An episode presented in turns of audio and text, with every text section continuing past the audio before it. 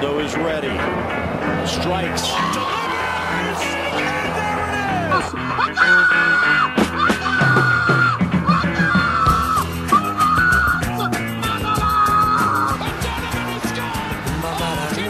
it is! Match day one is completed. Crossing Broad FC is back to recap it all and look forward to match day two. I'm Russ Joy at Joy on Broad, joined as always by the illustrious, the lovely, the mild mannered, and very intelligent Phil Keidel, who uh, you can find on Twitter at Phil Keidel. That's K E I D E L. It's not hard to spell. It's Phil Keidel. Phil, match day one is complete. Uh, a lot of new things. Some of our predictions were good, some predictions were atrocious, and one thing that we certainly did not see happening is uh, what's going on with Russia right now in their group, as it looks like they are uh, all uh, all but assured a spot in the uh, the knockout stage. what a beautiful thing, Phil! This this first match day of the World Cup. A lot of interesting storylines that we're going to break down for all of the people, especially our new listeners. Our listener numbers have just expanded exponentially uh, from two weeks ago to our World Cup preview show. So, uh, to all those new people and to uh, even newer listeners who are catching up with us now, uh, hey there, Phil, let's go. Match yeah, welcome one. to the show. No question. Uh, the takeaway for me is Russia was looked at as one of the weaker teams in this field. And I mentioned in the last show that even though they're not very good, they're home, and they were a minus 300 betting favorite. Now, you'd think that upon reciting that, I'd have been smart enough to figure out some way to put some capital on Russia in these first two matches. But I did not figure that out. I'm not very intelligent. I also don't gamble. But looking back, Russia hosting the awful Saudi Arabia team in the opening match of the World Cup was probably the easiest layup wager you'd ever see. They won 5 0. They probably could have won by 10 if they'd had to.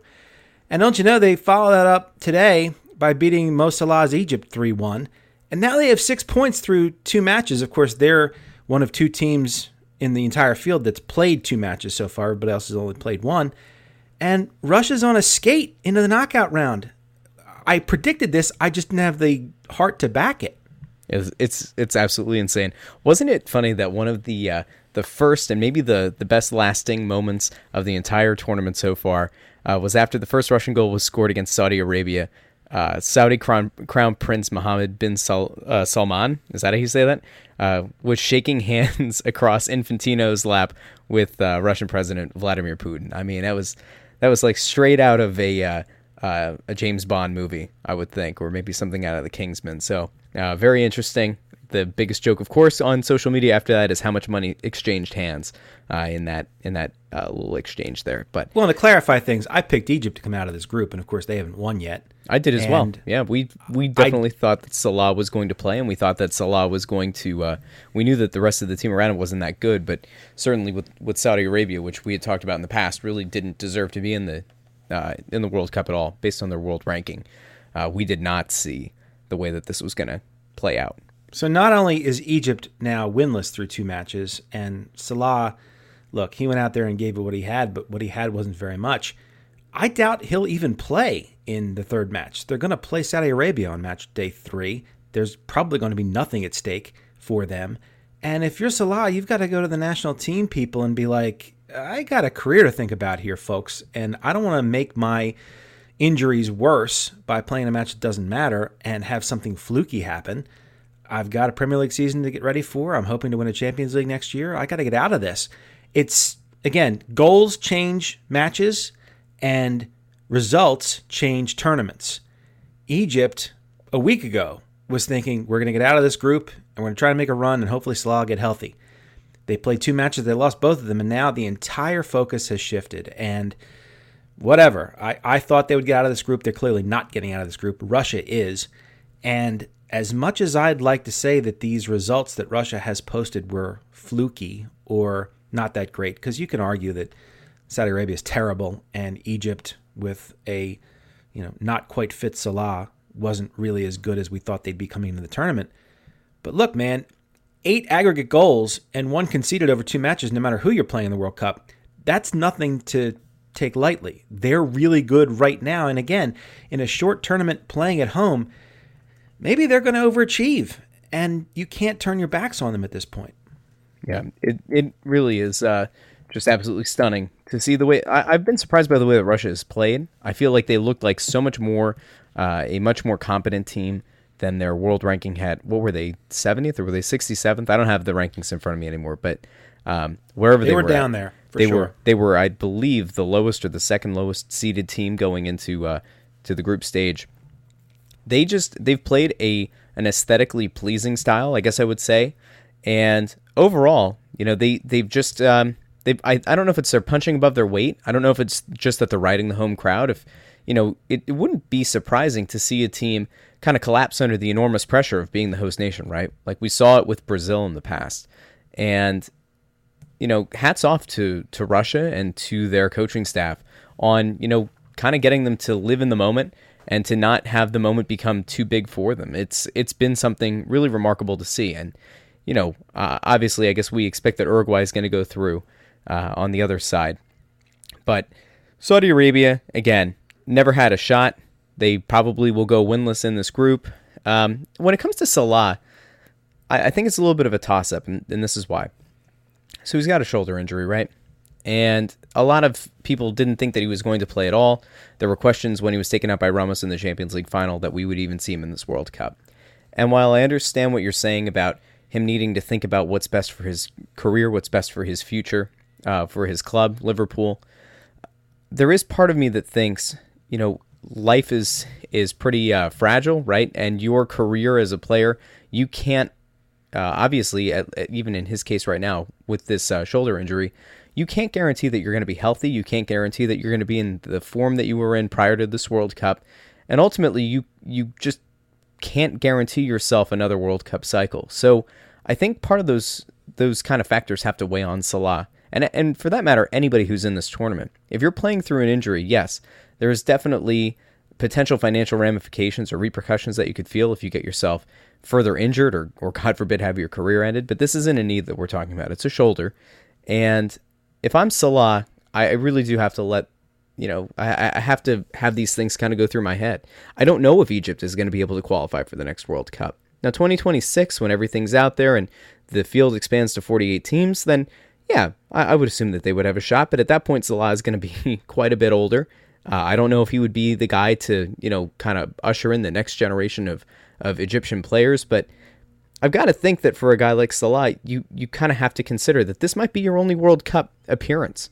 And with all of that in mind, you know, yeah, you want to perform at the club level, you want to be able to get the biggest payday, but ultimately you want to represent your nation. And if you were gutsy enough to come back and to try to make it into this second match, um, I've, I've got to think that going up against the Saudi Arabian team that you should absolutely demolish.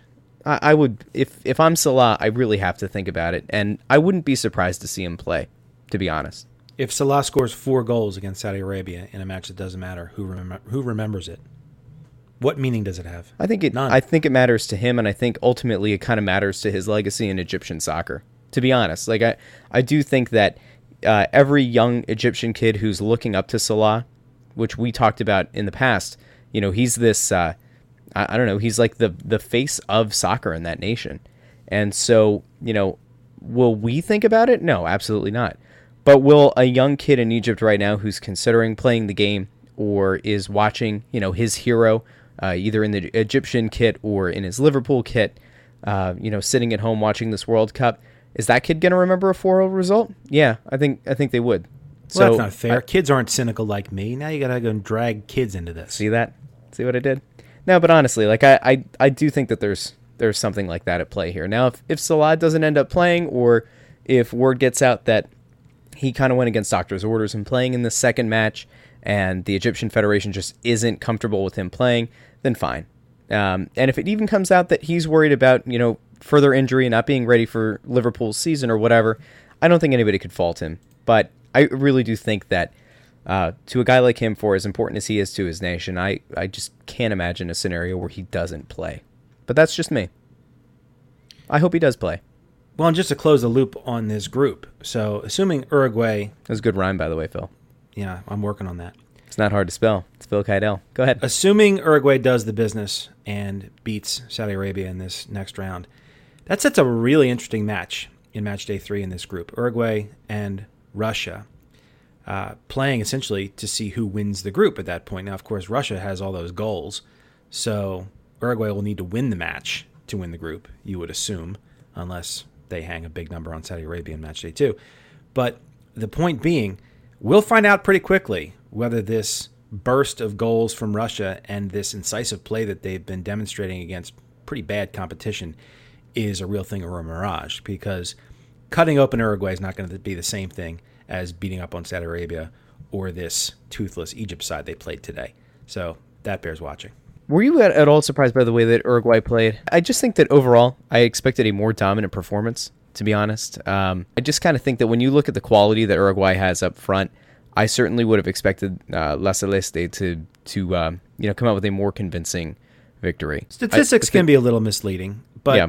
they outshot Egypt fifteen to eight. They outpossessed them fifty nine to forty one.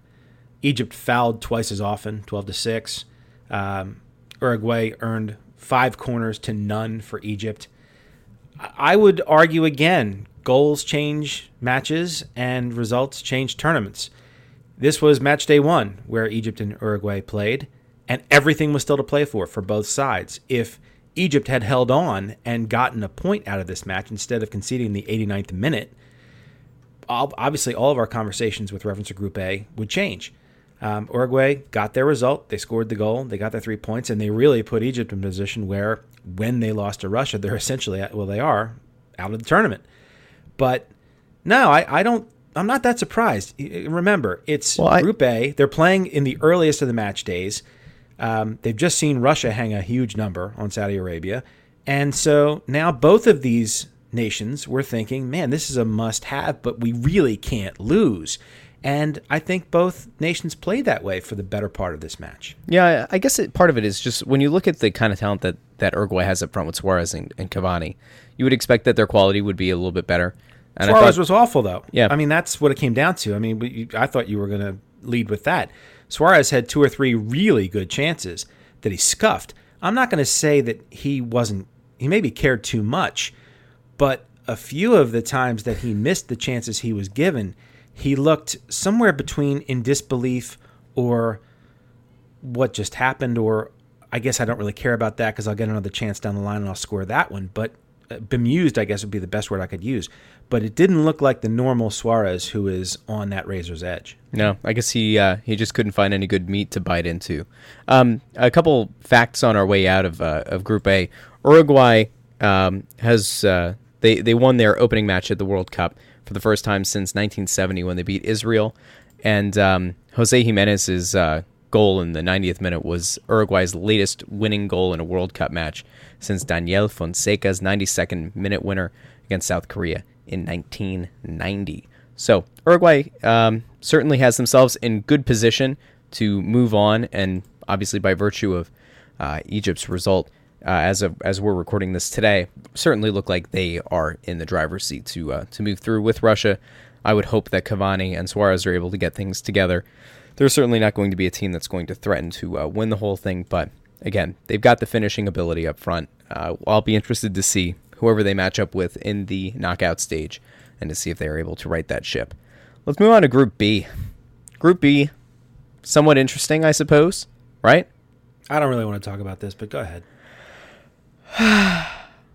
it is a great, great day when you can say that you're a fan of Cristiano Ronaldo. Well, what are you and so excited about? The, the Portugal's whoa, whoa, not whoa. even leading the group. Iran's I, leading the group. Whoa, Phil, Phil. Portugal and Spain played easily the best match of group or of match day one, right? No question. And it was a game that when we talked about how is Fox going to be able to market this World Cup to an American audience that doesn't have the national team, that doesn't have certain uh, key cogs, I guess, in the international game, including the Italies of the world, or Chile, or Denmark, or uh, not Denmark, or the Netherlands. How exactly do you market this? Well, you put up a massive match between a favorite in Spain and arguably the best player in the world in Cristiano Ronaldo. And the match lived up to the hype. Now, obviously, one of the first things that happens in the match is Ronaldo Uh, some will argue took a dive. There was some contact. I think you could have overruled uh, the the penalty call, but Ronaldo goes up to the spot. He finishes. Life is good, right? And throughout this match, it felt like at any given point, Portugal could have found the breakthrough to really bust this game open. But of course, the talent that Spain brings to the table, the professionalism, the we've been there, we've done that attitude, continue to rear its head. And it made what I think was one of the most entertaining matches, not only for somebody who knows what they're watching, but for the casual fan. It felt like a, a high speed death machine kind of performance uh, by both clubs. And just when it felt like Spain had broken the game open, especially with that Nacho score, I mean, they had two goals within, what was it, seven minutes, where Nacho hits that laser to put Spain up 3 to 2. It really felt like uh, we were going to be in a scenario that um, you were going to be able to boast that Ronaldo did not come through in the big moment when it all mattered. And I just had to kind of close my eyes, cross my fingers, and hope that Cristiano would be able to lift this Portuguese team onto his back. And he did that once again. And the final goal that he had on that set piece was vintage Ronaldo, but honestly, as a Real Madrid supporter, is not something that we have seen very often in the last three years. And that being him executing properly on a set piece. And not only did he execute on it, but it was it was to pure perfection. Five inches under the crossbar, upper ninety. It was a thing of beauty. And, you know, when you walk away from that match, you know, if you're Portugal, you have to feel like you let it get away. You had a 1 0 lead, you had a 2 1 lead, and ultimately you finished with a 3 3 tie, coming back from down uh, 3 to 2. You have to feel good about it, especially knowing that Spain was such a favorite, but, you know, it did slip away. And, um, you know, it. I think it's one of the better matches I've seen in the last couple of World Cup cycles. What were your takeaways other than the fact that I was going to be insufferable about Ronaldo? What was my take? Well, there's only one takeaway. So I'm watching this match, and Spain gets to 3 2, and I'm just sitting there watching the end of the match and thinking, this is fantastic. It's the exact result that Ronaldo loves. He scores a brace and they lose, and now he has the opportunity to blame everybody but himself and bring all the attention to himself and say, look at me, woe is me. If I had any teammates, we would have won, but we didn't. And now I'm going to, I guess I'll have to score three next time. Ha ha ha. And we roll on. And then Spain commits a foul, and it's a free kick right outside the box. And I'm telling you, if you'd been sitting there watching the match with me, I was just praying, praying that someone else would take it, first of all, but I knew that wouldn't happen. And then Ronaldo grabs the ball and he puts it down. And I'm like, oh, it's not that easy. And he's not that great at free kicks. So maybe I'll dodge it just this one time. Just this one time. I won't be made a chump by CR7 and Russ. And yeah, it didn't See work Russ out for me 7? because he rippled, he rippled the net, the old onion bag, and it was 3 3. And I knew, I just knew that that was the last goal of the match. That that's a result that Ronaldo creates entirely out of whole cloth and all by himself, effectively. And we were going to have to talk about it on this show. And I'd have nothing to say other than it broke my heart. Diego Costa, I don't want to say that somebody's ugly, but Diego Costa is not a good looking man by any stretch. But man, does he have one good looking move. And that was that uh, the goal that he gave a bit of a forearm shiver to the face of uh, Pepe. Poor Pepe. Felt so bad for Pepe. We, I think we talked about him going into the cup that you know it's not a good situation if you're Portugal and one of your starting center backs is uh, is poor Pepe. Anyway, Pepe gets smashed in the face with a forearm. It goes to uh, VAR review, which we'll be coming back around to later. Uh, a lot of stuff to talk about with VAR, and ultimately Costa's goal stands. And it was a great inside-out move, multiple times between multiple defenders uh, to go to far post. I mean, it, it was a clinical strike, and it was something that you know, was something that Atletico Madrid fans have been able to see in the past. And obviously, when Chelsea was good with Costa before falling out with the manager again, uh, it, it's something that we've kind of come to expect from Costa when he's in good form. And it is a, uh, a fantastic strike by one of the world's best strikers when motivated. Two points on Costa. First of all, he's ugly if he's playing against you. If he's on your team, he's ruggedly handsome. Uh, secondly, ugly or handsome, he is a perfect villain. His face is villainous. His features are forbidding. He looks terrifying if he's playing against you. And the way he behaves often is villainous. and he embraces that role. I'm not sure he's a bad guy. I know nothing about the man personally, but when you watch him play, he soaks that role up and he takes that attention and he feeds off the negative attention of the crowd, the negative energy of the crowd. If certainly if he's playing on the road, and he's going to stick the ball in the net and he's going to show you his face. And if you don't like his face, that's your problem because he scored again. I mean, it's it's kind of the uh, the ultimate uh, what is it? The dichotomy between the two teams. You've got the beautiful Cristiano Ronaldo stepping up and you know uh, scoring off of set pieces, and then obviously ones from the run of play. You've got Diego Costa, who uh, I, am trying to think what he looks like. It he kind of looks like um, there's a Toy Story three where they've got the big purple uh, teddy bear that's you know evil. Spoiler alert. I don't know if he looks like basically a, any he kind of mustache like wearing villain. Costa fits that role. Yeah, I don't know. Um, anyway, by the way, did you see that they uh, removed the Bob's Big Boy statue of Ronaldo and finally replaced it with something that looks a little like him at the Madeira airport? That's correct. Was that the one that uh, that the guy was recommissioned to do? That we talked about this weeks ago. Yes, that, it's been replaced. Okay, so I'm guessing it was with his uh, his uh, second attempt. Bleacher Report did a whole so. feature on it uh, a while back, but the the last one was an F minus. I'll give this one a solid B. What happened to the F minus? That's what I want to know. Like, where did it go? Bob's Big Boy. It's out front. What? You you can get a milkshake, you can get a burger and some French fries and some onion rings, and you can pat the old Ronaldo statue on the head. Milkshake and some onion rings sounds sounds great right about now. So yeah, no, I don't know where that statue actually went. It should be melted down. One of the biggest storylines, I guess, on Twitter, one of the biggest Twitter outrages that happened um, after it was announced that Cristiano Ronaldo, and by scoring the uh, the hat trick against Spain, became the quote unquote first player in history to score in eight consecutive major tournaments, including the World Cup, Euro, Championships, and uh, um, think it was Copa America. There was something else.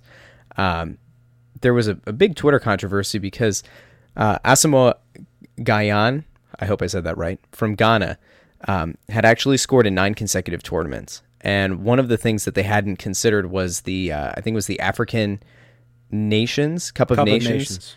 Um, and so it, it like kind of sparked this big back and forth and big outrage.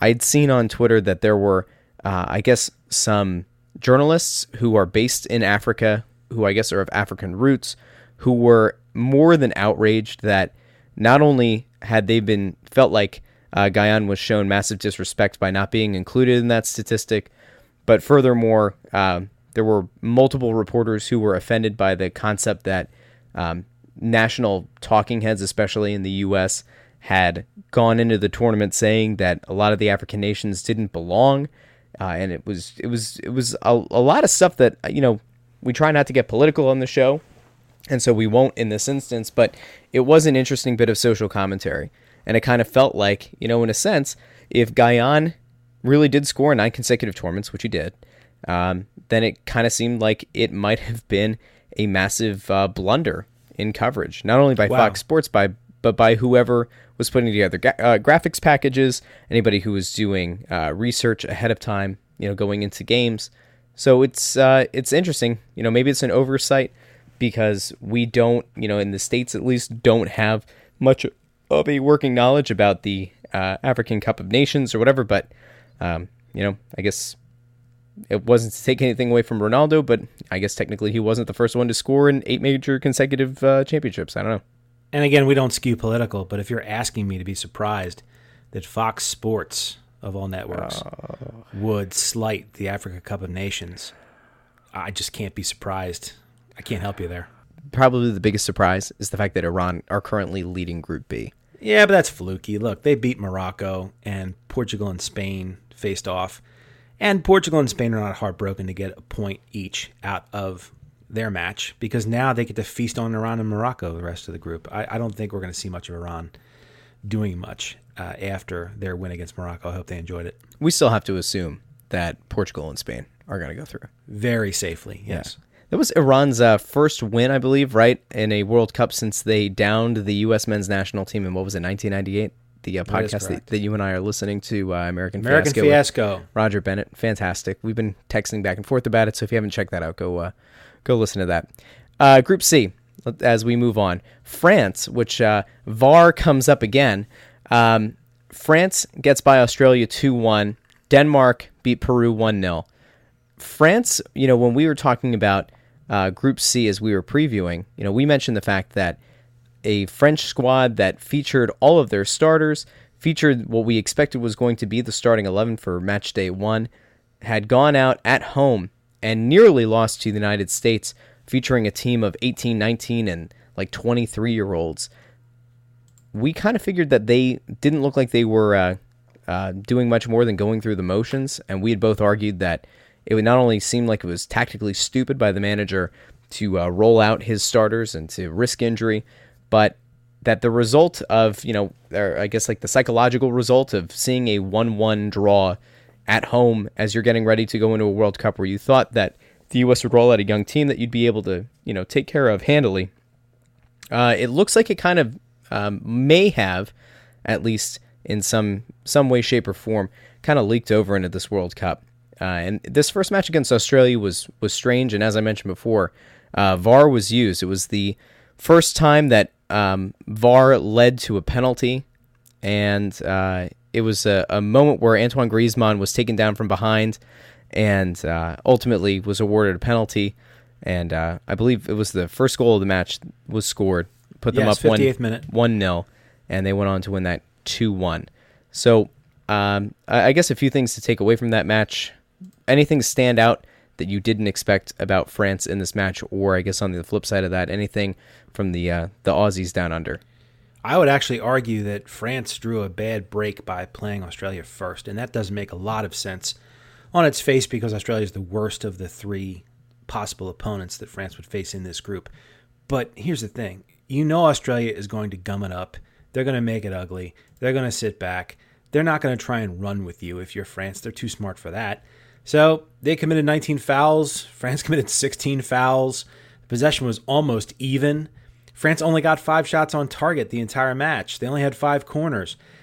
This was a situation where France would have been much happier, much happier playing Denmark or Peru, teams that were, relatively speaking, comparatively skillful, that they could play their normal game against and show what they have. Australia wasn't going to let them do that. And for the most part, they didn't let them do that. As you pointed out, it was a second half VAR assisted penalty that led to France's first goal. France's second goal was an own goal by Australia. So, yes, France was frustrated by this, but I would argue that this was not the matchup they would have preferred. They're probably really happy to be through it because now, even though they're playing more talented opposition in Denmark and Peru, they will be able to, with those three points uh, under their belts, go out and play the way they want to play and trust that it's not going to get as physical, chippy, and otherwise difficult as it was against Australia. As I said in our first show, obviously this French team is exponentially more talented, player for player, uh, individual talent at least, uh, as you go kind of across the board, looking at them versus the rest of their group. And when you kind of look at this Peru, this Peruvian team, I believe I picked them to go through. Um, they certainly did not look like a team uh, who was ready for the moment. Denmark, um, you know, gets the one 0 victory in their match. Um, and I, I yeah, guess I had Denmark. I and I, I certainly did not. So it looks like you're going to end up winning this bet.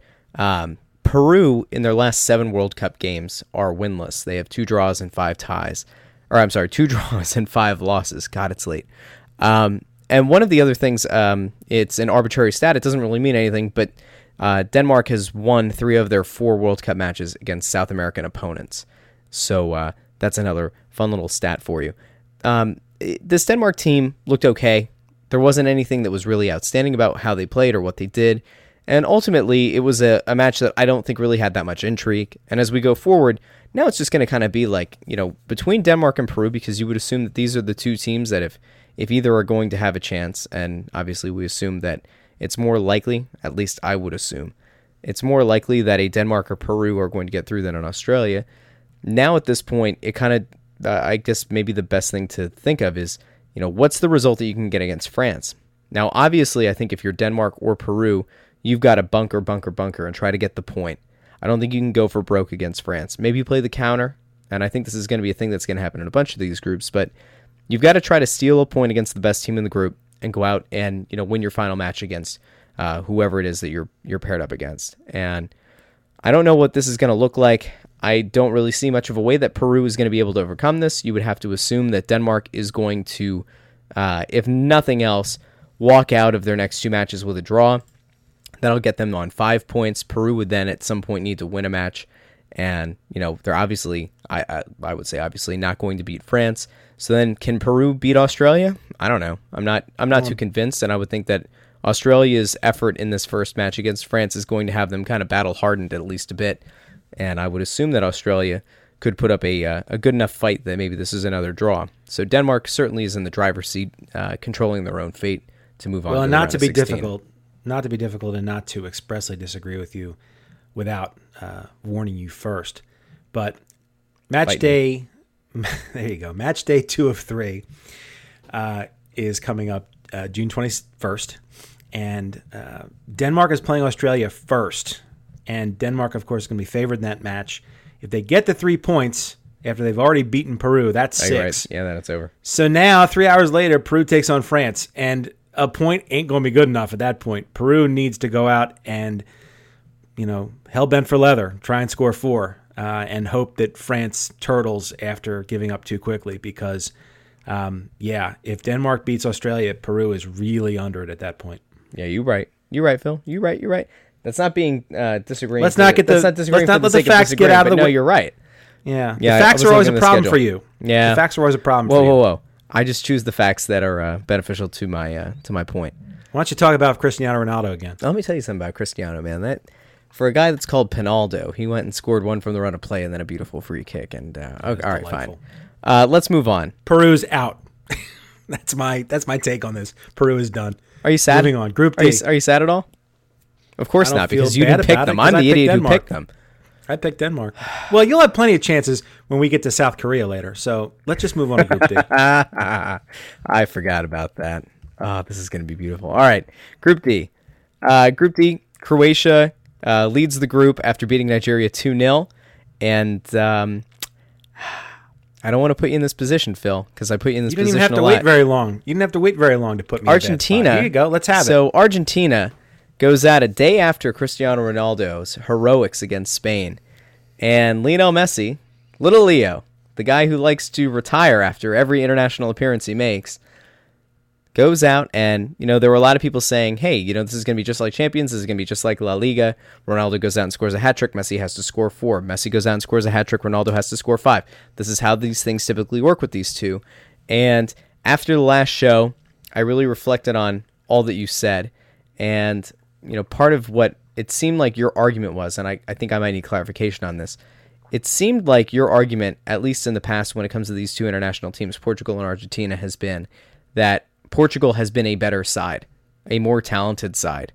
And when you look at this Argentine team, or at least when I, I looked at it going into this tournament, the finishing is there. The midfield is a massive question mark. Massive. The defensive line is iffy, and I said before their their goalkeeper is not world class. But when I look at this uh, this team's inability to score, especially in their match, and you know, I guess to some extent, a lot of that was kind of exacerbated by the fact that Messi not only wasn't able to net a penalty, but at the end of the game, when they, uh, what was it, a, a 21 yard, I believe, free kick came up at the end of the match, was it like the 85th minute? You and I were texting back and forth frantically. It was a, a moment that you thought it should have been what? Sergio Aguero's shot. Messi calls him off, and Messi ends up uh, putting it, I believe, over the bar. No, into the wall. He did it twice in that match. Smashed the ball into the wall. I don't know if it's because he's too short, just couldn't see over them. I'm not really sure. Now I'm just trying to be incendiary. A little bit. This this Argentine team, man, they've got all the finishing quality in the world, and I, I have questions for the manager about substitutions that were made late in the game, about the initial lineup that I want to kind of break down. But other than Messi coming up small once again on the international stage, what did you see in this matchup that uh, was either surprising or not so much? And obviously, we have to kind of focus in on their opponent, Iceland, in all of this. Well, Ronaldo, Messi, that debate takes yet another dark turn for Messi. And again, you've pushed me into this corner. I never wanted to be here, but here I am. Messi misses that penalty, and again, I'm watching the match and thinking, "Oh God, Messi, please bury this penalty so I don't have to listen to Russ." And of course, he misses it. Uh, he at least put it on target, but it wasn't a very good penalty. I was actually in the course of watching that match thinking that Aguero should have taken that penalty because he'd already scored in the match, and that's what he does for Man City. But they give it to Messi, he missed, and here we are. 1 1 against Iceland is not nearly good enough for Argentina. They have it all to play for against Croatia because Croatia is no joke and has a really good chance of coming out of this group after beating Nigeria the way they did. And, you know, heaven help Leo Messi and Argentina if they lose to Croatia because it's going to be an ugly remainder of the tournament, even if they win their third match. Uh, especially with Iceland out there not going away. Uh, Iceland is going to be favored against Nigeria, and this group while I never really thought of it as a group of death, uh, really could come down to goal difference and could come down to the third match day. And it really could be Messi and Argentina going home. And I never saw that happening. Man, if it happens that way, that's some recriminations and some sadness. And you're going to make the joke that he'll announce his retirement from international football for the 48th time. He probably will. Um, but it will also probably impel him to think about 2022 because, you know, eventually he'll keep playing this tournament until he physically can't anymore or until they don't pick him. okay, so uh, I have. You to, want a cigarette? You no, feeling I, good? I have to admit it. I was just about to interrupt you. And I was gonna say, well, you know, when Argentina goes out for their next match, uh, you know, and and lose, which I don't actually know if they will, but um, when they go out against Croatia, if they happen to lose that match, will Messi uh, call it a career after uh, after game two? Will he even show up for game three? But um, anyway, this Argentina Croatia matchup that we're going to be kind of treated to is going to be interesting. I, I do want to talk about one of the things that I think was kind of underrated, and I think a lot of people who were as, as we were leading up to this to match day one, I think people knew going into it that Iceland was going to play stylistically in a way that was going to look to kind of shut down the uh, the Argentine attack. And when I kind of when I went to look at the lineup um, as it was set up by by their manager, there were a couple things that I, I found concerning on the Argentine squad. So they started Aguero, Meza, Messi, and Di Maria, right? Um, when you look at this lineup, there was such a gaping hole in the midfield. It felt like at no point could Argentina um, really connect passes from the midfield uh, into the attack. And a lot of times it just kind of felt like, for as much as Iceland would sit back and continue to take on a barrage of shots or um, concede possession to a talented Argentina squad, it always felt like when Argentina was able to step up on the counter, they had all the, the space in the world to attack. Whether that was attacking players like Messi and Aguero and Di Maria getting too far up the pitch, or if it was just the fact that Mascherano uh, looked kind of out of his depth uh, at, at times in this match. It just felt like when Iceland finally did decide to move forward and move that Viking ship forward and out of their own box, it really did feel like they could control the entire field. And at some point, you know, I thought Argentina was Tina was going to make some kind of a tactical change. I definitely thought that later in that match, you kind of had to go for broke, and I was absolutely beside myself that we did not see uh, uh, Paulo Dybala, and it's something that I, I just can't conceptualize. So when when we were talking about um, God, you love Dybala, you just can't let it go. I like Dybala a lot, and I think that Dybala would have added a uh, another layer to that attack. Uh, I think that his work rate would have been high enough that I think he could have created some dangerous opportunities. And and yeah, like at the end of the match, when you need somebody on a set piece, I do think that Dybala would have given you at least a uh, a good enough misdirect for the uh, the Icelandic defense to have to kind of shade his way. Uh, it wouldn't have been as as clear cut um, as as knowing that Messi was going to take that shot. Now, obviously, they bring right. in Gonzalo Higuain. Um, there, there were just I, I thought I thought tactically the manager made uh, Sampaoli made some questionable calls, and you know we talked about this. I think two episodes ago. I think it was uh, it was Javi. Javi, I think, was the one who said a few weeks ago that if Messi ever converted into a defensive midfielder, he would be the best in the world. And I have to start wondering, because of the gaping hole that it appears it, it currently exists in the Argentine midfield, if I'm the manager of Argentina, do I want to have Messi in a position where he's involved in the attack? Absolutely. But if I'm looking at this midfield and the way that the team is constructed, I have to think that maybe I move this team into a 4 4 2. I play Aguero up top. You can either start Higuain or you can start Dybala, whomever. But I have to think about dropping Messi deeper into play. I think Messi's ability as a playmaker and as somebody who can get forward, but then is also not a defensive liability. He's a guy who uh, I believe would be able to get back and you know control that midfield enough. He can cover enough ground uh, to kind of do the work rate of two guys. I I would have to consider it, and I know that ca- I here's know my counters. Go ahead. Here's my counters. I can't take it anymore. This might be our last show, honestly, because what you are proposing is turning Lionel Messi into Michael freaking Bradley. stop. and having deeping sitting deep and trying to orchestrate play from a quasi defensive midfield position that's disgusting. Why? Now, you might not think you might not think Messi is as good as he used to be and you certainly might not think he's as good as Ronaldo. But to suggest that at this point in his career just because one dude said it would be a good idea to have Lionel Messi play a six role no I'm not having it. Look obviously if Messi played the Michael Bradley role, he'd be the best in the world at it because that's where you put guys who aren't very good. Oh, stop. Messi is still Stop. still not just elite, above elite, beyond elite, into the stratosphere But elite. Phil, it doesn't do So- a damn bit of good if you can't finish. He, I mean, he he blew it on the PK. He blew it on a set piece, and ultimately, he he didn't do a good enough job in the final third to either be able to execute the final shot to finish himself, or to set his team up in position to get guys in the best position to be able to finish.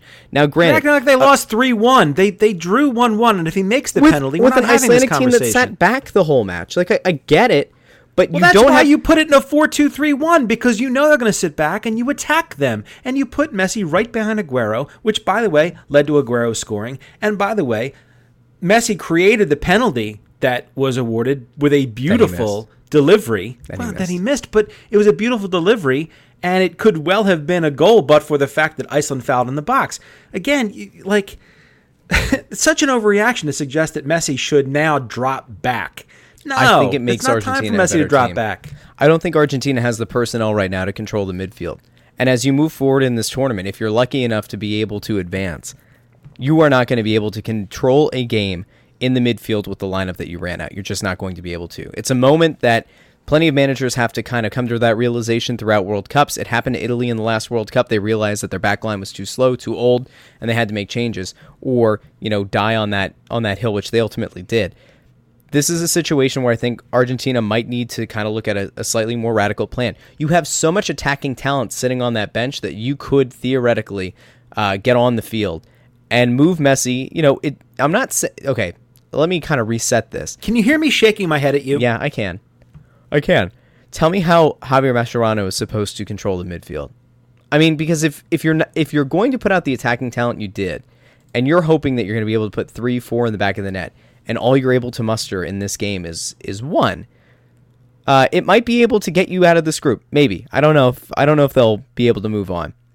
But as you move into the knockout stage, you're not going to be able to put up three or four goals if you're losing every midfield battle because you're going to be running Cavani ragged, assuming that he's able or willing to get back defensively.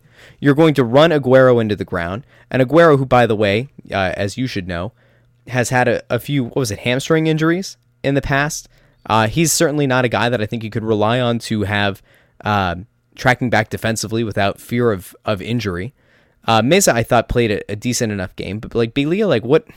There, it just it it doesn't make sense to me. When you've got guys like Higuain and Dybala on the bench, at least Higuain has the track record, the the true the proven track record of veteran presence at both the club and the international level. He should be in this match, and I don't think you pull Aguero, right?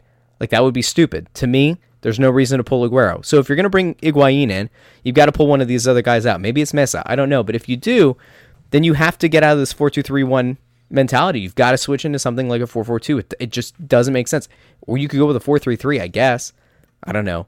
I don't know if I Why would- don't you just go full. Russ at this point? No, really. Why don't you just go full Russ and suggest that they should actually sit Messi? No, that's obviously Di. Maria No. and Aguero and Banega and Higuain and Dybala. If that's what you really want, you can have it. Look, if I'm Argentina's manager, it doesn't take a genius, and I'm certainly no genius, to say I'm going to play Lionel Messi, one of the what three greatest players in the history of the sport, in a creative and attacking role, and I'm going to live and die with the results. Obviously, Well, then you're going to die a one pretty fast death because it's where they're going. the other- Nah, they should have beaten Iceland. well, should have, could have, would have, should have. They didn't. Penalty kicks are missed. These things happen. The bottom line Not to the best player in the world. They don't. Oh, geez. Well, all right. Listen, we'll see how it goes. I mistakenly said during our last show that uh, Ronaldo was a passenger during Portugal's 2014 World Cup win, which of course was erroneous on many levels. What I meant to say was that Ronaldo was a passenger in Portugal's 2016 Euro win. That's what happens to true. great players sometimes. They get carried by teammates. Yep. I don't think Messi's teammates did anything to carry him in this match, and you're blaming it on him. When in fact, No, I, I honestly, Phil, as much as I like to give crap uh, to Messi, um, I, I really do think that was a tactical butcher job.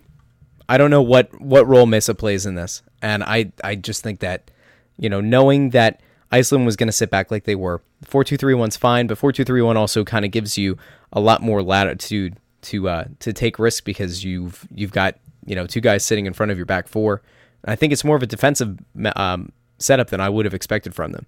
Um, Well, and the assumption is that Messi's going to control the ball a lot and demand a lot of respect. which he, and credit to Iceland. didn't, you know. Credit to Iceland. No, they they actually challenged him and they challenged Argentina's midfield and they won their share of battles, which I'm not sure Argentina was thinking was going to happen. I thought they believed that on talent they were so much better than Iceland that they'd break them down rel- relatively quickly. That's not what happened.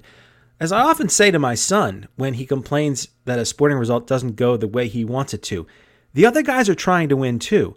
Iceland was trying to win as well, and they played really well. They still should have lost the match based on the fact that Messi misses a penalty kick.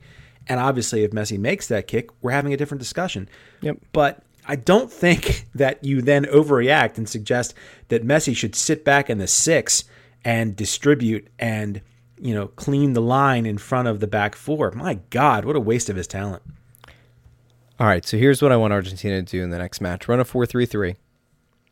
Put Dybala and Aguero on the flanks. Put Higuain up top, and then let Messi Messi sit back somewhere in the midfield. Right? He can be creative. They can develop a game plan where he's going to try to control the midfield in the next match, and we'll see if it works. I just think that he's going to run himself ragged. Which of these top three that you're suggesting that Argentina should run out in their next match have been heroes in the Argentine national team history? None of them have. Yeah, there you go. Well, you Messi, just answered your own question. But, but neither has Messi. And he's the best player in the world. He's the best overall player in the world. But this is my point. You have to give the best overall player in the world more opportunities rather than putting in the hands of, for Christ's sake, Aguero or Dybala or God forbid Higuain. You got to be kidding me. Let's move on. All right. I died on on the inside a little bit. Uh, all right. Group E. Whew. Group E. Serbia, Costa Rica. Uh, Serbia comes out with uh, what I think we both would have considered a shocking 1 0 victory. Um, Costa Rica just did not look right i- in this match. And Serbia, uh, to their credit, played a, a much better match than I think either of us would have given them credit for. Um, so Costa Rica is kind of in a, a slightly bad spot. And then, of course, we have to come back around to uh, Brazil and, and Switzerland. Costa Rica are flat screwed. And of course, I picked Costa Rica to get out of this group, which makes me, again, the chump in I this discussion. I, I think I did too. You may have, but I I, I was very insistent. I was very insistent on the Ticos getting through because I thought they had the swagger and I thought they had the belief in themselves and the, you know, unfounded arrogance to get out of this. And you're right; they didn't look the same as they looked in the last World Cup. They didn't look the way they looked in Concacaf qualifying.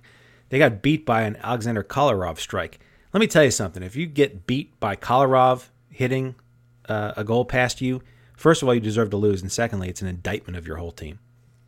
Man. You're swinging for the fences on that one, aren't you? The breeze is coming out of the east right now. I'm a little salty.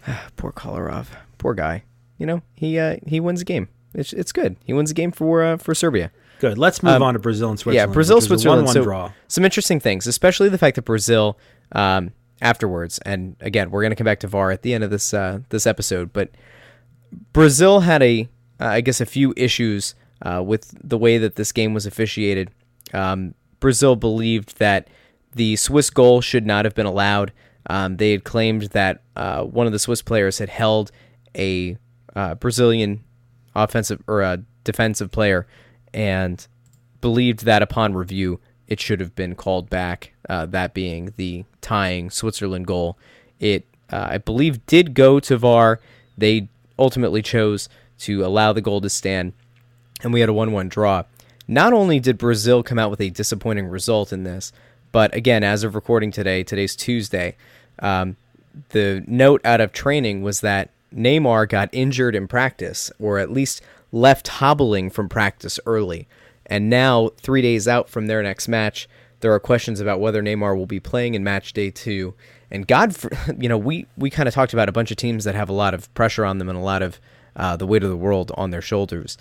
This Brazilian squad is is not a team that I think is mentally tough enough to overcome Neymar going out. And you know, while they might have the pound for pound talent, um, you know, one thing goes wrong in match day two, and they could find themselves uh, maybe not at risk to get out of the group, but certainly find themselves in an unenviable position. Yeah, the question is whether Neymar got hurt in the Swiss match. The the Swiss committed 19 fouls in that match and accrued three yellow cards, and it's one of those situations where, wow, that's remarkable that they committed 19 fouls, only got three yellow cards, and nobody committed a bookable foul twice. That's really interesting. Um, Neymar gets dinged in that match, probably. I, I don't have the uh, quotes on that. But I know he limped off the practice pitch today. So the question is, was he hurt during the match, uh, or did he aggravate something in practice today? It's hard to know. The bottom line is they do get one break. They get to play Costa Rica next, and that's a team they can beat. Um, Serbia and Switzerland are going to face off in match day two. If Brazil takes care of business against Costa Rica, their path to getting out of this group is a whole lot clearer. Um, and I, I wonder at this point how much belief there will be in the Costa Rica camp, uh, insofar as that Serbia match was one they probably felt they needed to win to get out of this group. Uh, and now, uh, yeah, the, the, the path is just not as clear as it was before. Let me play the counter for Los Ticos. So, if you're Costa Rica, you're coming off a disappointing result. But when you're able to kind of look at this Brazilian squad, and again, uh, knowing that Brazil was trying to to overcome the uh, one defeat to Germany in the last World Cup cycle. You know that that's still following them around. It's following them around in practically every highlight package on any network, any YouTube channel, uh, any Twitter feed. They're still trying to overcome that. And you know that mentally, any of the guys who were involved in that last World Cup cycle are trying to exercise those demons. If you're Costa Rica, you're not only coming off of a 1 0 loss to Serbia, motivated, potentially, hopefully, uh, for their sake but you also kind of look at this Brazilian squad that could not only be hobbled uh, by the loss of Neymar, but also uh, finding themselves in a bit of a tenuous situation. I mean, if if you're Costa Rica and you're able to draw with Brazil, Brazil is only sitting on two points with a final matchup uh, against Serbia. Now, obviously, we would expect Brazil to beat Serbia, right? Um, but you never know. But you, but you never know. And if you're if you're Costa Rica and you're able to draw get a point, and then I don't know, you think that you might be able to come out and you know win your final match, then you never know. I mean, there might be a path through. If you are Costa Rica, perhaps you decide that you need to go absolutely for broke. And if you know that Neymar is not in the squad for Brazil, which again we don't know at this point, if Costa Rica goes for broke and puts it all on the line for match day two to go for three points and are successful, which I think would be somewhat surprising, uh, if they are able to to knock this Brazilian team down, to jump on them early, get them questioning themselves.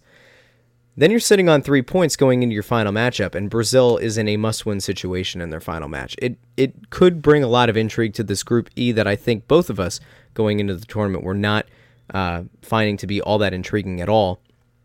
A Costa Rica upset of Brazil would certainly change things for uh, for us and our outlook going forward.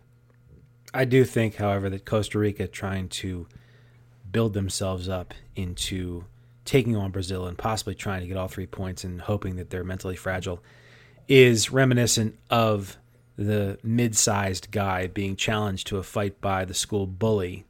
Uh, you know, some afternoon at school, and you know the bully says, "I'll meet you tomorrow morning at 7 a.m. before school." And the mid-sized guy spends all night kind of getting himself ready to have this fight, and he's going to hit him first, he's going to hit him hard, and he's going to win the fight. And then he shows up at the schoolyard at 7 a.m., looks at the bully, and goes, "Yeah, this ain't gonna work out. I'm gonna get my ass kicked." And I think that's where Costa Rica ends up here. I my predictions so far have not been great. I'll be the first one to admit it, but this looks like Brazil three, uh, scoring at least three, and maybe three 0 maybe three one. But I think Costa Rica's in deep trouble.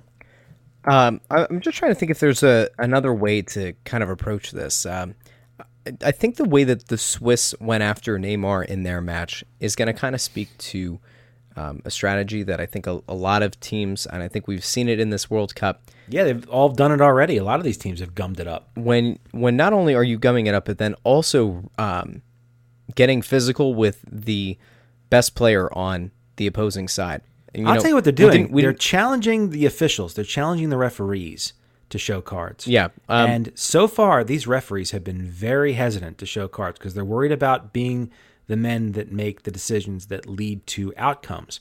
And that's fine, but the, the converse of that is if you're afraid to show cards, if you're afraid to penalize fouls correctly, you're actually dictating the result by not doing it. Bingo. The sin of omission is is just as bad as the sin of commission for these refs. Um, when I kind of when I look at this, the way that the Swiss attacked Neymar and the way that Iceland actually I think attacked and for a lot of their match shut down Messi. I think as you go forward, and again, assuming that Argentina or Brazil are able to go through, I think there is now a blueprint, at least with those two players. And uh, of course, as you looked across, you know, even in the Spanish match against uh, Portugal, they shut down Ronaldo for the better part of the second half. They approached him differently, and I think if if you go into this, especially as an underdog up against a team that has one of these, you know, top five, top ten players in the world, which a lot of these teams obviously are. You're in the World Cup. There's a reason for that. Uh, the more physical you get, and again, kind of to your point, knowing that these officials have been hesitant to make any kind of call, which again, a lot of that comes down to VAR, um, and you know whether or not people think that it should be used in this World Cup and if it's being used effectively. When you're putting that on the refs, I mean, I, I think we're in a position that I like to see, which is let the guys play, let the game be a physical game. And obviously, you don't want to see anybody get injured, but you also don't want to see the uh, the same five or six players, and of course, Ronaldo is certainly one of those uh, who has always been guilty of flopping throughout his career. You don't want to see that ruin the game. I'm I'm just thinking back to the Senegal match today, and I forget the guy's name who was going down the right flank. Um, got himself taken out. Wasn't that bad of a foul. Uh, goes off the pitch over to the sideline for medical help. Senegal ends up uh, getting a stop in their defensive end. Uh, big ball booted down to the right flank. Guy chases it down. I mean, he comes back onto the pitch without the ref's uh, approval and does a full sprint down the field. And I think it was By JP Young. Yeah, that was it. Uh, JP Dellacamera, who's typically the Philadelphia Union uh, announcer and who has called men's and women's World Cups in the past, um, points out the fact as he's making this dead sprint that the crowd is booing him because you know he had just been on the ground acting as though you know he'd been shot by a sniper. Uh, that's my commentary, not his. And here he is in the last moment. He gets down into the box and uh, flops again, like flops within the box. And the uh, the defender obviously took exception to uh, to him doing that once again. You kind of look back at it, and and there are moments in these games where guys are obviously going to try to dive. They're going to take the minimal contact and try to sell that for a penalty. Ronaldo did it against Spain. I think any anybody who's even you know the biggest Ronaldo fan will admit there is some contact, but probably not enough to take him to ground. We've seen it throughout. We have not seen, I believe, a yellow card issued for simulation yet in this tournament. Um, but refs have been very hesitant to make any kind of call, especially any kind of call that could be uh, reviewed or overturned by VAR. May, let me make a quick clarification. I'm not sure Niang was the one that, that took the dive for Senegal.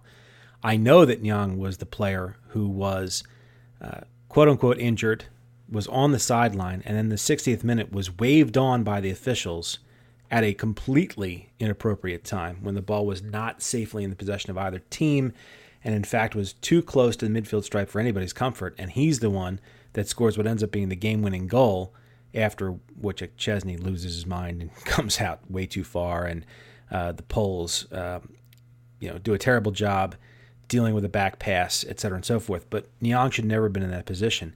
And actually, you're talking about Dellacamera. Uh, Dellacamera and the rest of the announcing team pointed out that this was mismanagement of an injured player returning to the pitch by this refereeing crew, and that's not something that VAR can deal with. So, yeah, the referees are afraid to make calls in some spots. They're looking over their shoulder because VAR is going to do their work for them sometimes. They don't want to get shown up. They're already told by FIFA not to whistle close offsides and to let you know plays finish to their natural conclusion. Okay. And then they're making mistakes like allowing Young to come on when he has no business getting back on the pitch because the ball is not safely in, in, in either team's control. I don't know how it is that they hold a tournament like this and can't find competent officiating, but it seems that it's this way every four years. Yep. It sure does. I, I don't know. It's uh, it's infuriating, to say the least. Let's move on to Group F. Um, Sweden and Mexico leading the group currently after one match, and uh, I think we both kind of have a mea culpa in this group. Yeah, one of us has a much bigger mea culpa than the other, but go ahead. So I, I definitely going into this, I, I always say I'm not a betting man, and it's a good thing because in this case I would have easily said that Germany should have won. I even tweeted before the game, anything less than a uh, four goal domination by the Germans would have been uh, at least somewhat worrisome uh, for Die Mannschaft. They lose 1 0 to Mexico. Yeah, that And- made me joyful because when Mexico scored, I was able to tweet at you. Now they need five. Yeah. And again, like with the quality that Germany has, I wouldn't have put it past them to put five in the back of the net. Not only did I think that Germany was going to win that game, I thought they were going to sweep the entire group. I expected them to go 3 0 0. And, you know, for a team that has been extraordin- extraordinarily dominant, um, even down through some of the uh, the U24s or U22s, U18s, um, the the program as a whole has been dominant for the last few years, and I did not foresee a scenario in which they were going to lose to Mexico. And credit to Mexico for playing a fantastic counterattacking game. Uh, Lozano looked like a man possessed, constantly getting down that left flank, and ultimately Mexico deserved the result. But um, not only did I think that Germany was going to go out and win every match, you also uh, happened to make a prediction that was almost as equally as bad. Yeah, you know, my predicting South Korea to get out of Oh, this group. no, not that one. No, not that one. Dicey. Whoa! Well, Don't jump ahead. You uh you if if memory serves me Oh, correct. Wait a minute. Yeah, I said Mexico wouldn't win a match. yeah, you group. said Mexico I I thought you said Mexico wouldn't get a point. Maybe I'm wrong. no. I said they wouldn't Wouldn't win, win a match. Okay. A match in this group. I said they would probably lose to Germany and then draw the following two. So yeah, um, El Tri. Um, I guess Landon Donovan's the happiest guy in the United States of America right now, and Alexi Lalas is essentially one A, right? Um, El Tri's biggest backers probably had to have that uh, red, white, and green scarf held aloft, and super proud of our rivals slash neighbors to the south. And isn't this great that our CONCACAF rivals went out and beat mighty Germany, something that we could probably never do if given a hundred chances? This was a disgusting result for me on a lot of levels. It killed two of my predictions, one of which was Mexico wouldn't win a match in this group. That fell by the wayside. But second of all, even before South Korea lost, which of course was essentially the end of that dream, um, I never thought that South Korea's path to getting out of this group included Mexico getting three points against Germany. I assumed that Germany would, in fact, as you pointed out, go 3 and 0, and that South Korea would essentially cadge enough points from the other matches to sneak out. Well, once Mexico beat Germany, that door got locked, and South Korea didn't play especially well in its match either. So now I'm stuck in a situation where I don't know. Germany's probably going to find its way out of this group after all. I mean I really- probably. well, I really hope that. Well, look, You really as ridiculous as that comment is, Hold on. how ridiculous is it to suggest that they would lose to Mexico in the first match? I mean, it's it's certainly not something that was expected, but the the idea that Germany's not going to get out of this group. I mean, I think 4 points gets you out of the group, right? So How sure are you they're, they're going to beat Sweden? Well, they're going to crush South Korea, and if if I'm right, and That's all it's going to take to get out is is four points, then all you have to do is draw Sweden. But I, I, I, don't see a scenario where that's going to happen. If Germany gets knocked Well, out, Sweden's hold- got hold three points already. If Sweden's got three points if- already. I'm not sure that drawing Sweden's enough. It, it would depend on goal difference. it would, it would. If Germany gets knocked out in in this stage, in the group stage, and doesn't even get to the elimination uh, the the round It's a 16. far higher disgrace than my going out on a limb with South Korea. It would be probably the biggest blunder in modern footballing history. I mean, certainly it would German be footballing history. it would be one of the most disappointing results for any major nation in this in in the modern World Cup era. I mean, it, it would be that disastrous. The we've talked about you know French teams kind of faltering in this stage. We've talked about England having some issues. Uh, Italy, obviously, if you uh, was it the last World Cup cycle, I think did they get out of the uh, the group stage? I'm trying to remember, but Germany, a team that was ranked number one in the world coming into this tournament, a team that was riding high, and again, a team that was absolutely dominant leading up to uh, to this World Cup. If for some, in some very very strange scenario that we're living in a a very odd simulation, and they're able to uh, find themselves on the outside looking in of the groups or the uh, the elimination stage, it would be catastrophic for the program, and it would it would then have to call into question, I guess, at least a little bit, Jogi Löw's decision to not bring Sané uh, with the with the squad. I mean, there were moments in this match where it, it certainly felt like Sané probably could have helped them.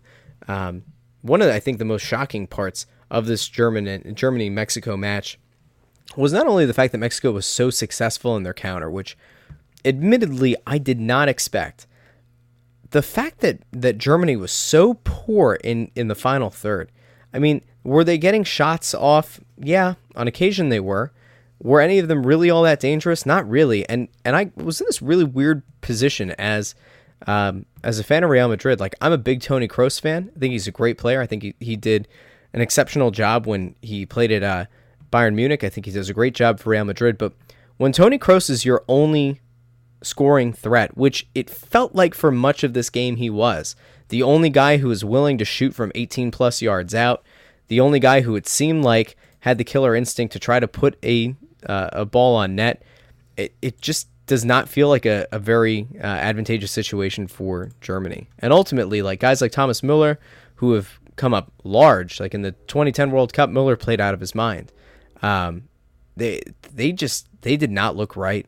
And for all of the Wunderkind talk that kind of surrounded Werner and, and Kimmich and all that, uh, I I just I, I don't know. It was it was a very strange match, and it was not something that I expected. And I think honestly, I think after 45 minutes, I think Germany didn't really uh, expect it either, and I I don't think they made enough um, halftime tactical changes because I think they thought that they were going to still be able to go out and on merit and on just sheer talent and brute force they were going to be able to go out and win this match, and it just didn't happen. It just felt like Germany was off from the first whistle, and you know I think it was probably the last 15 minutes they ended up bringing on Mario Gomez to try to you know net a header and try to uh, tie this thing up it's just a very strange game. It did not feel like we were watching the same uh, Mannschaft that has dominated their way to uh, the top world ranking.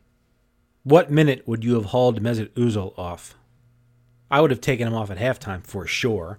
Probably but the 60th. Minimally, yeah, 55th to 60th minute, he had to go. He is one of those players that if he is not creating and if he's not holding the ball up and he's not making things happen for his teammates – man, he is worthless. He just stands around and waits for something good to happen for him, something fortuitous, some bounce that he can create. And he was a disaster. The commentators mentioned that Ilkay Gundogan could have come on in this match, and I actually wholeheartedly agree. I think Gundogan would have contributed quite a bit. I, the one I, thing I will say is very quickly, uh, as much as I love to fantasize uh, a path for Germany out of this tournament before the knockout stage, the truth is, as long as they don't lose to Sweden, they're probably fine because they get South Korea in their third match. And if it's a goal difference situation, Germany can score five, six, eight against South Korea and put themselves comfortably through. I do wonder though, um, the the inclusion of Khedira in the starting lineup, I thought was a little bit strange. Um, Khedira to me is a guy that you're going to put in in a match where you really expect a lot of firepower coming the other way. And admittedly, um, when I look at this Mexican team, I didn't think that they had nearly the uh, the amount of offensive firepower that it ended up, you know, proving that they had. So I guess in a sense, Jogi Löw was right to to use Khedira, um, but I, I do think that it kind of hurt their quality, at least uh, in terms of being able to finish in that final third. And you're right, like Özil doesn't get subbed off at all in this match, and um, Yeah, I, I don't know. Like Werner, Werner gets brought off for Gomez, and to me, that was kind of the ultimate call for, uh, or the the cry of desperation from Löw. I mean, it was it was strange to me. Uh, if I think if Löw could go back and run out a different lineup to start, I think he starts Reus over Khedira, tries to get an early um, advantage, and then brings in Khedira in that 60th minute to maintain what probably would have ended up being a 2 0 or a 2 1 lead. Um, flipped it the other way. They just didn't have the quality going forward. And there, there were plenty of times that I think Germany came close, and, and there were a few shots that dinged the post. And, you know, maybe if a couple bounces go the other way, um, a Draxler cross here or there, or a, a Muller header like he had eight years ago um, in South Africa. Like I, I, think this game takes a much more uh, drastic turn than it ended up taking. But uh, Germany, I don't really think has a reason to panic at this point. But they need to get back to what's made them successful, and you know, getting killed on the counterattack is is something that I don't think they expected. And ultimately, I think Mexico put out a, a very good game plan for uh, for Sweden to maybe try to attack. I don't know if they'll be able to be successful or nearly as successful as Mexico was, but the game plan's there, and they proved that they could kind of break down this team. I can't fault Le for starting Khedira. I look at this German national team the way I look at many of the power nations. It's essentially a beauty contest. If Leroy Sané can't make this club, then you have an awful lot of good players on this team. And so the margins are really fine, and it comes down to performances. I'm killing Özil because he was horrible. If he'd played well and they'd won the match, I'd say it was exactly the right choice. Um, it's a hard job managing Germany. It's a hard job managing Brazil. It's a hard job managing Belgium, who we're going to talk about in a little bit, because they have so much talent and so much quality that if you don't get results, you look like an idiot. Yep. Uh, let's move on to Group G. Whew. Group G, man. Uh, we talked about Belgium and the fact that Belgium had been a dark horse before. Well, I talked about Belgium you sort of poo pooed it, but that's fine. Well, I, I think I was poo pooing the notion, um, and it had been out there for some reason that, that Belgium wasn't a or was still a dark horse, which they certainly weren't by virtue of their world ranking and just the fact that um, guys like Lukaku and Hazard um, are you know playing for large clubs, uh, cost quite a bit of money, and ultimately have a lot of eyes watching them every week. You forgot about Kevin De Bruyne. Oh, of course, Prince Harry himself, um, Carson Wentz better looking than both. Really? Think so? Absolutely. Uh, okay. So Belgium absolutely destroyed Panama. It wasn't even close. The scoreline indicates what was uh, I don't know, like a quasi competitive match. Three uh, Panama's three, three not nil, very good. Three nil doesn't three nil doesn't look that bad, but uh, it very much could have been a uh, much more lopsided um, game. But that's not what we're here to talk about because we've expected Belgium to win, and ultimately we expect Belgium to get out of this group, and they will. The the other match is one that we had kind of talked about, and especially we had talked about the the psyche and the mental makeup of this English squad. My God, Phil, uh, when when we were watching this match, um, I have to assume that you were feeling very similar to the way that I was. England looked screwed. Um, they they did not look like they were playing a uh, a lowly Tunisia side. Tunisia. Well, for the first 30 Tu- minutes, they looked really good, Tu- and they didn't convert their chances. Tunisia, as they like to call them on the uh, on the broadcast.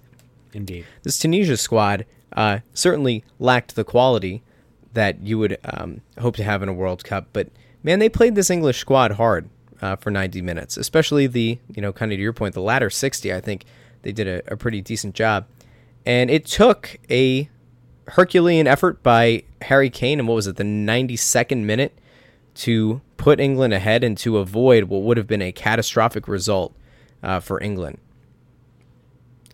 Yeah, well, Harry Kane did exactly what I predicted England would do in this match, which is put to rest some of, not all of, but some of their ghosts of failures past. I said that this Sterling um, Kane group could propel England into a new future, get out of this group, maybe make a little run in the knockout stage, and they are now positioned to do that. Uh, but you're right, it took extra time. Now, here's the thing. As I said a moment ago, for the first 30 minutes, England ran rampant, and they should have scored two or three times. They didn't finish. These things happen. Then, even though they're up one nothing after those first thirty odd minutes, and it should be three or four, they still have a one 0 lead, and everything's just fine. And then Manchester City's own Kyle Walker um, commits the dumbest penalty of this first match day. Tunisia has nobody in the box other than one guy. There's this hopeful cross that gets looped in. And Walker, upon feeling this guy around his shoulder or his back, just like throws his arm out and hits the guy in the head. Well, the Tunisian player goes down, penalty, goal. Now it's 1 1, and England have to go to the locker room in a 1 1 match thinking, here we go again, we've blown it again. And look, Harry Kane did the business. He got them the goal they needed. 2 1's a hell of a lot better than 1 1, obviously. England is not out of the woods yet. They still have banana skins to dodge. But look, if they beat Panama, who's awful, really? And when you watched Panama play against Belgium, it was almost flashbacks to the United States playing Belgium four years ago in this tournament. These lowly mid-table CONCACAF sides, and I count the United States men's national team among that group, don't really belong in this tournament. And that's what it looks like when Belgium gets a hold of Panama, when Belgium gets a hold of the United States. It's not fair.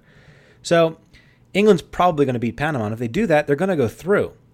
So I'm not particularly worried about either Belgium or England. And in fact, when I said that my pick for this tournament was Brazil in an entry with Belgium, uh, I was presuming that Bel- Brazil would be my number one and Belgium my 1A, but I may have to flip that. Uh, yeah, I mean, when I, I think like the I don't know maybe the most surprising part of this um, this group, I guess you know you're not too concerned about England going through, and I don't think there is any reason at this point to be worried. If this Tunisia result had gone a little bit differently, if Harry Kane hadn't um, put that ball in the back of the net in the 92nd minute, we're having that that conversation that I said, you know, England's obviously got to be afraid of having um, which would be you know poor results against Tunisia in their opening match, the media getting on them, the fans getting on them, and then um, you know all that kind of pressure, the outside pressure, kind of weighing down on this English squad. Uh, I think we'd be having a very different conversation. But you know, King Harry, you know, we have the Prince Harry lookalike and Kevin De Bruyne uh, for Belgium, and then we have obviously the uh, I guess soon to be crowned Prince Harry, Harry Kane. Um, doing exactly what he needed to uh, to do, and just kind of adding to his legend within England.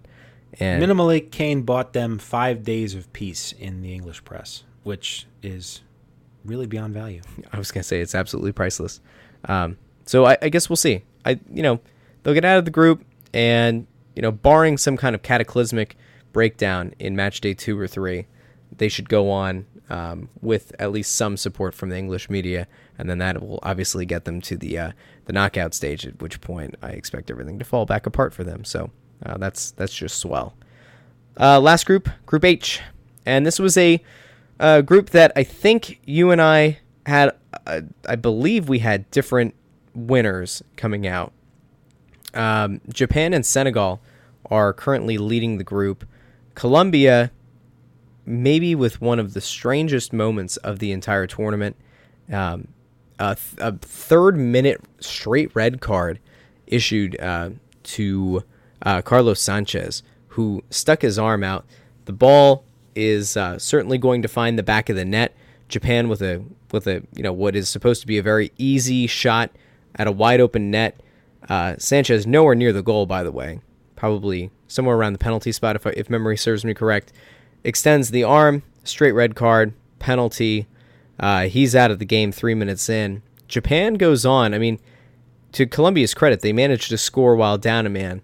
Um, Japan ends up winning the match two to one, and uh, they needed every bit of that one man advantage uh, for 87 minutes to come out with this result. But ultimately, Colombia comes out with a terrible result. Not only do they lose Sanchez, but uh, they're put in a situation where uh, they bring in James Rodriguez off the bench, and he works some of his magic, but his magic certainly was not nearly enough. And a terrible result for Colombia, a very surprising result, and a great result for Japan as they look to try to get out of this group.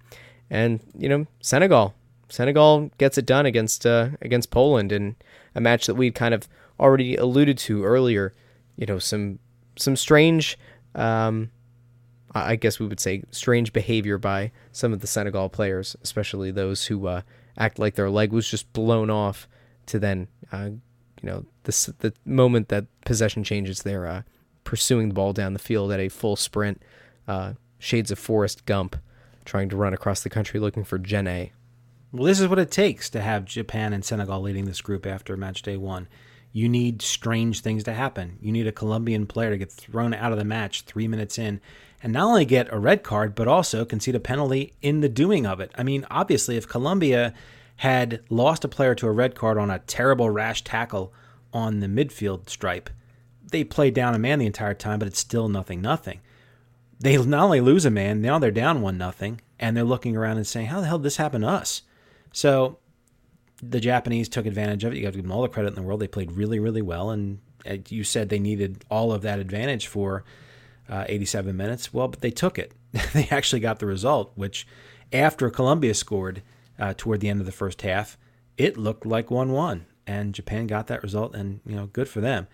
Now, meanwhile, we we did talk a bit about Poland and Senegal earlier uh, and some of the strange things that happened, some of the Senegalese with the dives, and of course, Sen- the, the Senegal second goal, what ends up being the game winner, being aided by essentially mismanagement of uh, an injured player coming back on the pitch. But I don't want this to be about what Senegal should have done, didn't do, did do, etc. and so forth. Poland were bad. They were bad in this match. They were down 2 0. They get a goal toward the end, which makes the scoreline look a little better. But I'm here to tell you, Lewandowski again was not good. Szczesny was brain dead, as he often is. And I just don't know that Poland shakes this off and gets home after this. This group has been turned upside down. Um, I have a lot more faith in Colombia sorting it out and getting out of this group than I do Poland. Absolutely agree. I don't think there's any other way to, to approach this. I think you're totally right. Poland was absolutely, uh, I, I, don't know, I, I guess the nicest way to put it would just be they were disappointing they just did not look like a team that wanted to be in this World Cup. And uh, shame on and here's them. the problem: in a short tournament, in a short tournament, one result like this can really end it for you. Yep. Prematurely.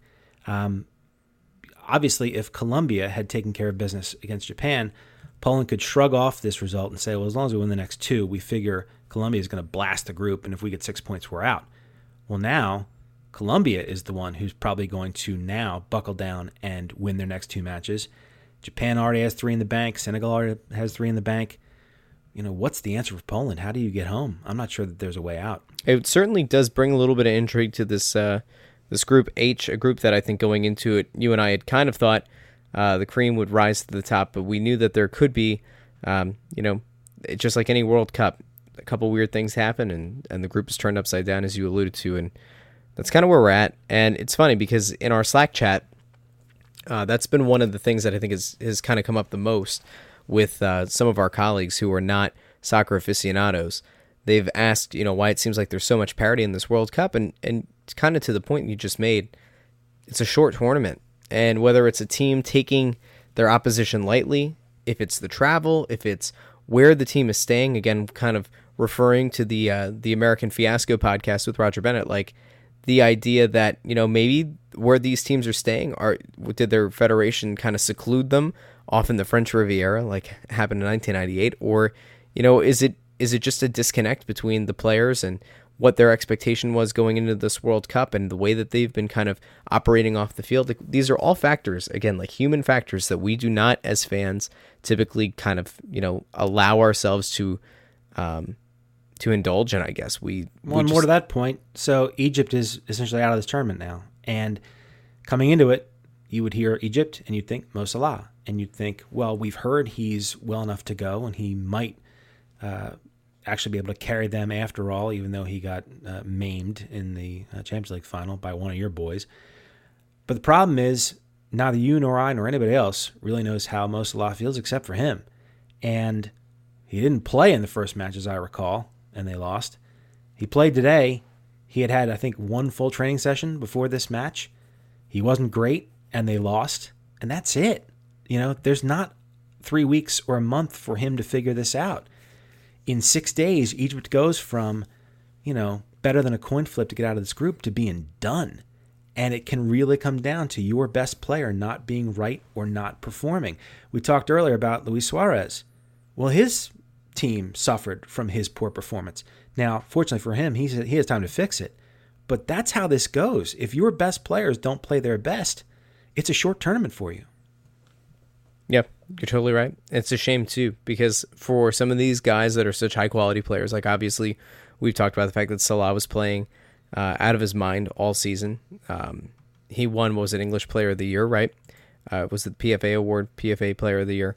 Um, you know, you look at some of these guys that have kind of taken their leagues by the throat throughout this this season and and are you know studs for their international clubs. It's a shame to see some of them. It appears going out so early in this World Cup. But you know, part of part of you know certain groups being kind of turned upside down and and everything um, that makes the whole tournament intriguing is the fact that you know you're one bad break away, you're one VAR overturned penalty call away from pulling off the improbable result. And, you know, would I argue that a knockout stage that has Japan and Senegal is going to be better than having Colombia in it? Um, I, I, would not say that that is a better thing for the sport, but, you know, it certainly does add some intrigue. I think that either Japan or Senegal would be uh, a matchup that pretty much any of these other teams getting out of the other groups would love to sink their teeth into. Uh, Colombia is a scary team. It's just, you know, you're one boneheaded play away from probably knocking this Japanese team uh, down a, a, couple pegs if you're Colombia. Um, it's it's just a very strange situation. It's almost as, being, it's almost as strange as and incoherent as that little point was, but like it's amazing. Imagine being Japanese or Senegalese, and your hopes in this tournament were definitely shaded by the fact that Colombia was in your group and Poland was in your group, and you thought those are more likely than not sides that advance in these tournaments. They're just time tested and they're better than us. And now after match day one, you don't necessarily feel that way anymore. Yep. I mean, think about that. You, you, it's it's hope. It's special. It's why you play these matches. If if we could always predict that the better team was going to go through, there'd be almost no reason for the group stage. Yep, you're totally right. Um, real quick before we head out, uh, VAR has certainly been something that we've talked about in the past, and it's it's something that I think has made this World Cup interesting insofar as I think VAR has worked, and I think VAR has been exceptional. I think that the presence of VAR has led to a game that I think overall for you know people who know what they're watching and even for the casual fan has made a more enjoyable tournament. Um, a few stats that are going around about VAR. Um, currently, through uh, the first round of matches, 0.06 is the number of red cards per game. That's that's the fewest since 1986, uh, where there were zero at this stage. Only one has been given out, and that was uh, in the Colombia match. 2.81 is the average number of offsides per game, the least recorded at any World Cup in this stage. The previous low was from 1966. It was 3.13. Um, there have been 0.56 penalties on average per game, the most since 1966. In both 2006 and 2010, there were just 0.06 per game at this stage. And finally, 55.3% of goals in this World Cup so far have come off of set pieces. That's 25% higher than the uh, 2014 World Cup. And when we kind of look at the impact that VAR has, not only mentally on the officials, uh, there was a, I'm trying to find the quote, there was somebody that had been quoted uh, in European media that had said, uh, I think it was a former referee who had said, You know, as a player and as a coach, that you've been told, likely by FIFA, by the match officials, by whomever, that there are 33 different cameras at any given point that are tracking your every motion, your every move, and all of them could be reviewed. So when you're watching, you know, we've we've heard and we've talked about the fact that the assistant referees uh, calling offsides have been told do not call offsides under any circumstances unless you know it is definitive. If it's close, don't call it. Keep the flag down. And if a goal ensues and it goes to VAR and it's determined that it was offside, let that become a VAR decision. We've seen it happen there. We've seen it happen on penalty calls that had been missed that ended up going to VAR. The Griezmann uh, one comes to mind. Uh, penalties that had been called that have been revoked. I mean, it's it's been kind of all over the place, but I think ultimately it, it has increased the quality of the game. And if you know that a referee missed multiple calls or missed multiple penalties, it's good to know that VAR is there. And not only has it been an effective uh, tool, it's also been done in what I would consider to be a reasonable time frame. I don't feel like we've lost any major match time uh, due to VAR for a, you know uh, a minor infraction. It's it's all been worthwhile, including the uh, the red card that we had mentioned a little bit ago um, against Colombia. That direct red card that goes immediately to VAR, where VAR could overturn the red card, still allow the penalty, um, but depending on intent and such, they could have overruled the red card. They chose not to. They said that it was intentional. Um, I think VAR has been good, and I think it's been done in a in a respectable time frame. And I think ultimately the people who were questioning its implementation and, and if it belonged, I think uh, the results kind of speak for themselves. This is the last of the terrible predictions that I made, which was that VAR would probably struggle, and the use of it would be uh, fraught in the early matches. So, yeah, I agree with you. It's been really good so far, and it has helped rather than hurt, hurt, which is the number one thing you can hope for. But I'll warn you about this. Just as I indicated earlier, that the group stages are one thing and the knockout rounds another. VAR is just one botch in the knockout round from being the scourge of this tournament.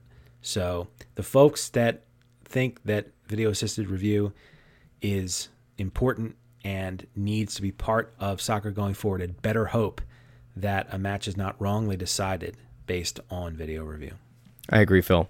Um, we will be back again after match day two for Phil Keidel on Twitter at Phil Keidel, K E I D E L. It's not hard to spell. It's Phil Keidel. I'm Russ Joy at Joy on Broad. We will talk to you again after match day two. Looking forward to some great matches, and we'll be breaking it down on Crossing Broad FC.